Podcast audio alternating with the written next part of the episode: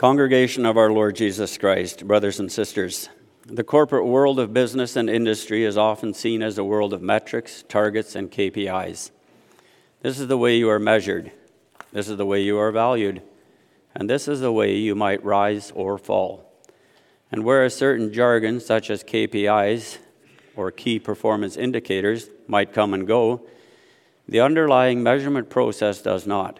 In the world of commerce and business, and I could add to that the world of sports and education and pretty much every way in which we try not to only keep up with, but to beat the Joneses, we are, to put it nicely, aspirational.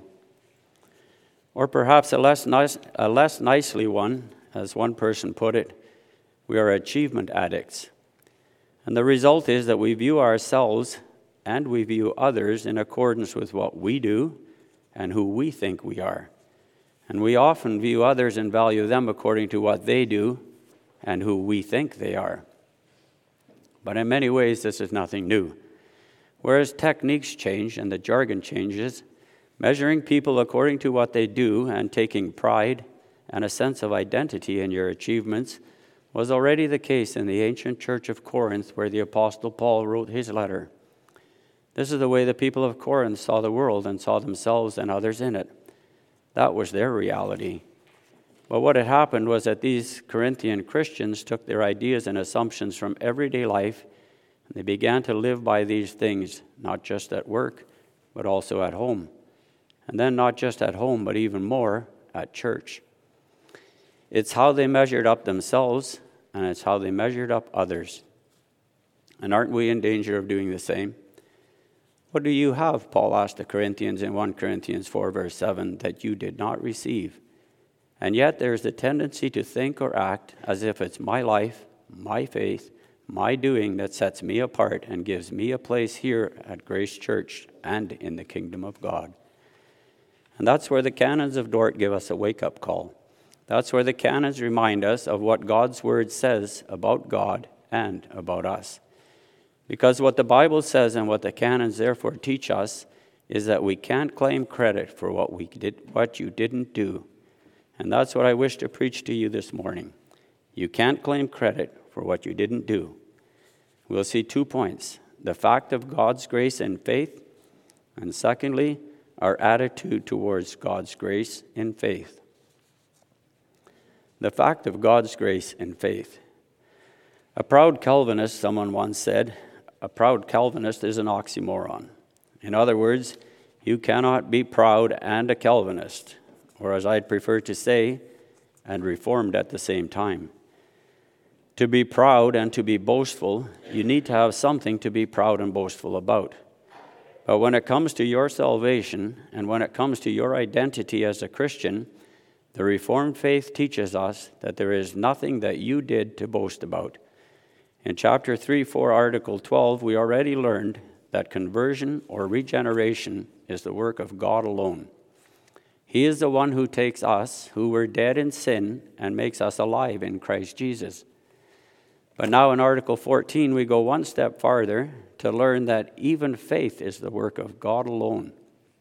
And even more, Article 14 says faith is not only a gift of God because He offered it to us, but more. It's a gift of God because He is the one who works it in us. That's the point this article seeks to make. Let's read the article again so that we can see that. Faith is therefore a gift of God, not because it is merely offered by God to the free will of man, but because it is actually conferred on man, instilled and infused into him. Nor is it a gift in the sense that God confers only the power to believe and then awaits for man's free will the consent to believe or act in, of believing. It is, however, a gift in the sense that he who works both to will and to work, and indeed all things in all, brings in man both the will to believe and the act of believing. Notice that last sentence that faith is a gift in the sense that God brings about both the will to believe and also the act of believing. In other words, He is the one who works it in our hearts so that we might want to believe. But even more, He is also the one who makes us believe. And that means that our faith is a matter of God's work on account of His grace from the beginning to the end. Now, not everyone agrees with this, however. The Arminians, against whom the canons of Dort were written, and the average evangelical church today teach something else. They say that faith is like a present, it's like a gift. In this way, when I share the gospel with you, it's like I'm handing over to you the most beautiful gift ever. But the gift is wrapped up, and now it's up to you to decide if you want to accept the gift and unwrap it or simply put it aside. Now, don't get me wrong here. We have already learned about the call of the gospel, the call to repent and believe and so receive Christ as your Lord and Savior. That's true. We've also learned in the canons, chapter 3, 4, article 12, that our will is involved in coming to faith. You are not a robot, and it is not as though faith is something that is put inside you without you actually embracing that faith. In fact, Article 12 even says in the last line that man is rightly said to believe and to repent. But how has he done it? How did you get to repent and believe? What part of believing is God's work, and what part is yours? And it is that question that we say, and it is to that question that we say that this faith is the work of God from beginning to end. He's the one who gives you both the will and the desire to believe. And He is the one who works that faith in you. And we have to say that because that's what the Bible clearly says. Two Bible verses in the footnotes of Article 14 are Ephesians 2 and Philippians, Ephesians 2, verse 8, and Philippians 2, verse 13. In Ephesians 2, verses 8 and 9, we read, For by grace you have been saved through faith and this is not your own doing, it is the gift of God, not a result of works, so that no one may boast. And in Philippians 2, verse 13, we read, For it is God who works in you, both to will and to work for his good pleasure. And there are other Bible verses that teach us the same thing. Philippians 1, verse 29, for example. For it has been granted to you that for the sake of Christ you should not only believe in him, but also suffer for his sake. And we read in Acts 13, verse 48 And when the Gentiles heard this, they began rejoicing and glorifying the word of the Lord, and as many as were appointed to eternal life believed. So the Bible clearly teaches us that when it comes to being a Christian, when it comes to our salvation, there is nothing which we can claim even the smallest bit of credit for. Our salvation is by the grace of God from beginning to end, and that includes faith. That includes not only the power to believe, but also the act of believing itself. But so what? What does it matter? Why should we worry if other Christians say something else?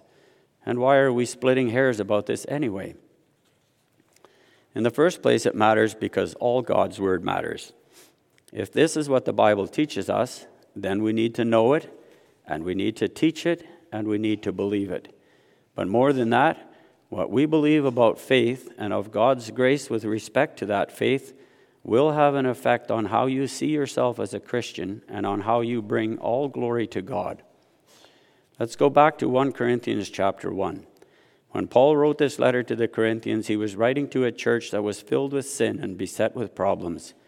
When you read through the letter, you will learn that everything, from sexual sin to taking fellow Christians to court, to improper worship, to joining those eating food offered to idols, and to the wrong use of the Lord's Supper.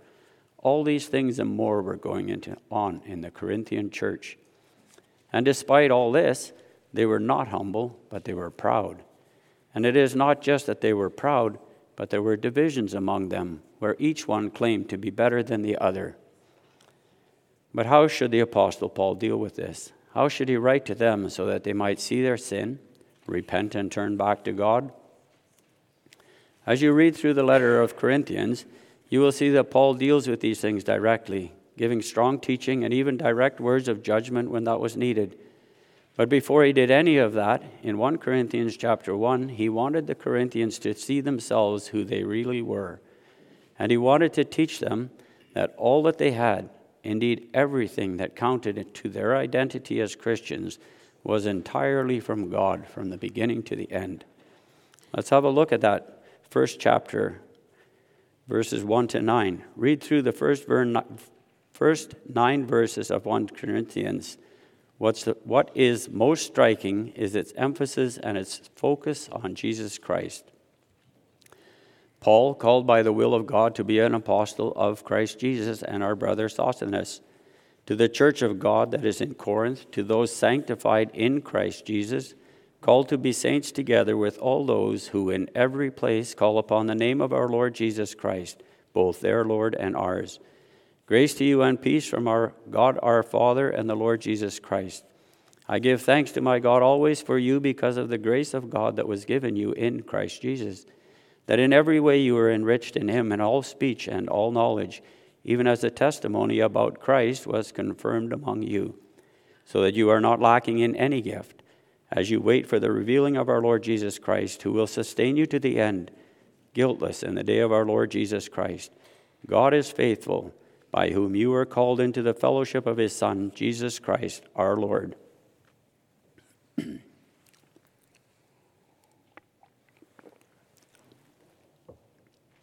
This emphasis on Christ is deliberate, and it is important since it was to teach the Corinthians and it was to teach us that all that we are and all that we have is only ours in Christ. Verse 2 We are sanctified, made holy, not in ourselves, but in Christ Jesus. Verse 4 The grace of God that is given to us was given in Christ Jesus. Verse 5 We were made rich in speech and knowledge in Him. Verse 6 The testimony that is, the gospel that was confirmed or verified or proven to be true among them was about Christ. And since that gospel was confirmed among them, meaning that it was given to them to believe in him, whatever gift they had was given to them in Christ. And waiting for the last day, it is Christ. Verse 8 says, who will, It is Christ who, in verse 8 says, will sustain them to the end. And finally, verse 9 God is faithful and it was by God through whom they were called into the fellowship of Christ. Why is it so important for Paul to write these things at the outset of his letter? It is to impress upon the Corinthians and also to impress upon us that all that we are and all that we received is in Christ alone.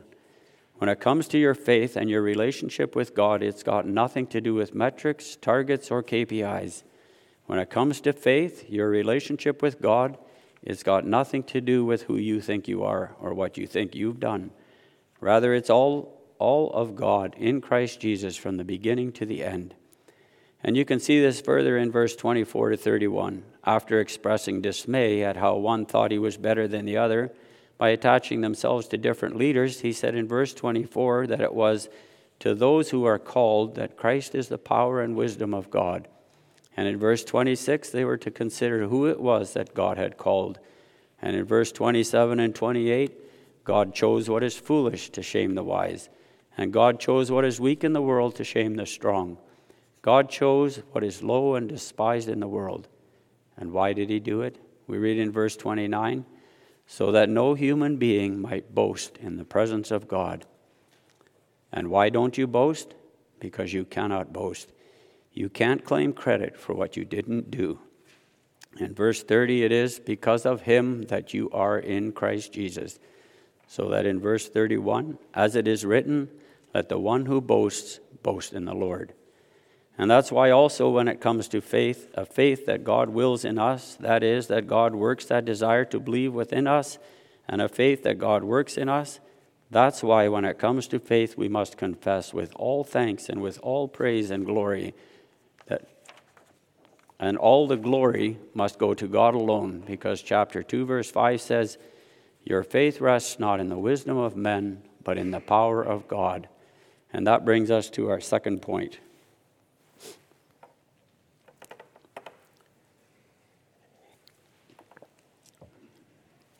Our attitude towards God's grace and faith. Having impressed upon us in Article 14 of chapter 3 4 of the canons that faith is a gift of God and that it is a gift in the sense that brings about in us both the will to believe and the act of believing. Article 15 now instructs us on how to respond to all of this. This article begins by saying, This grace God owes to no one. For what could he owe to man? Who has given him first that he might be repaid? What could God owe to one who has nothing of his own but sin and falsehood? It is not for us to tell God what to do. That God works faith in the heart of anyone is a miracle and an act of his grace, since he did not owe this to us. But then, how should we respond when God does, and when he does not work faith in the hearts of different people? Article 15 of the Canons answers this question with respect to four different groups of people. It answers it with respect to the believer, with respect to the unbeliever, with respect to how you consider a fellow Christian, and with respect how you view your unbelieving neighbor. First of all, with respect to the believer, this article says, He therefore who receives this grace owes and renders God eternal thanks to God alone. Why do we owe such thanks to God? Because he owed us nothing, and yet he gave us everything. That is why we say, Bless the Lord, O my soul, and all that is within me. Bless his holy name. Psalm 103, verse 1. But then, with respect to the unbeliever, the canon says in Article 15 He who does not receive this gift, however, either does not care at all for these spiritual things and is pleased with what he has, or in false security vainly boasts that he has what he does not have. So some do not care. These are the ones who treat our Lord with indifference and disdain, who turn their back on the gospel of grace and deliberately walk the other way. This is a warning to all those who might have heard the gospel but who do not care. As the prophet of Amos warned in chapter 6, verse 1 Woe to those who are at ease in Zion, and to those who feel secure on the mountain of Samaria. So be careful, be warned. We cannot ignore the call of the gospel as if it didn't matter, but rather seek the Lord while he may be found. Call upon him when he is near. For when we truly seek him, God will never cast us out.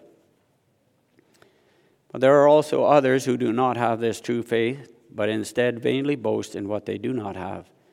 These are the ones who are deceived by the lie and who look for their own salvation and well being outside of Jesus Christ. How terrible it will be on the last day to have the Lord declare, I never knew you. Let us therefore make use of the means of grace. Let us turn to God and turn to His Word and be eager for the clear and the true preaching of, the, of that Word. Article 15 of the Canons goes on to speak about our attitude to others who profess to believe in the only Savior, Jesus, and who appear to be living in His Word. These are our fellow brothers and sisters in Christ. And just as the Apostle Paul wrote to others as fellow believers and joint heirs to the kingdom of God, so we too must receive them as such. It is not for us to go around labeling our fellow brothers and sisters as Christian or not. Rather, those who outwardly profess their faith and amend their lives, we are to judge and speak to in the most favorable way, according to the example of the apostles, for the inner recesses of the heart are unknown to us. And finally, there are those who have not yet been called. These are the ones who are not yet Christians your neighbor, your coworker, your fellow students at university, others in the city, our country, and indeed the world. Regarding them, the canon says, As for those who have not yet been called, we should pray for them to God, who calls into existence the things that do not exist. This is the great thing about God's sovereignty and election, and in who might come to faith. The point is that since God is sovereign, since He is all powerful when it comes to repentance, conversion, and faith, there is no one who is so lost that God can't work faith in his heart. And that's why we do not give up, nor do we write others off, no matter who they are, as irredeemable. But instead, we may pray to God for them, even by name, and even for many years, as they, have, as they might yet be saved. And then, having described the attitude we ought to have in these different circumstances, Article 15 of the Canons of Dort ends with these words But we must by no means act haughtily, as if we had distinguished ourselves from them. And why not? Again, because you can't claim credit for that which you didn't do. Although God in His grace has set us apart to be the objects of His grace, it is not as if we had distinguished ourselves in any way from others. And that's a lesson we need to learn. That's a message we need to hear. When he wrote his first letter to the Corinthians after giving praise to God for all that he had done in choosing a people for himself from those in the city of Corinth, the first thing Paul had to address was pride, the haughtiness, and the divisions that were evident among the people of God in Corinth. And in answer to such behavior, Paul reminded them where they had come from and who it was who had done the work of conversion and faith. For consider your calling, brothers. Not many of you were wise according to worldly standards. Not many were powerful, not many were of noble birth. But God chose what is foolish in the world to shame the wise. God chose what is weak in the world to shame the strong. God chose what is low and despised in the world, even things that are not, to bring to, th- to nothing things that are, so that no human may boast in the presence of God. And that's how the gospel is so different, so countercultural to the world in which we live. We live in a world in which we measure ourselves and others according to who we think we are and according to the things that we have done. We live in a world of metrics and targets and of KPIs. But with God, the gospel, but with God and the gospel, it is different. With God and the gospel, we have no metrics and we have no performance and we have no credit that we can claim. Instead, we look to the metrics, that is, to the standard of who Christ, who is Christ, the one who alone is perfect and the only one who has the qualifications to save us. And we look to the cross, a stumbling block to the Jews and folly to the Gentiles. But for us who are being saved, the power of God.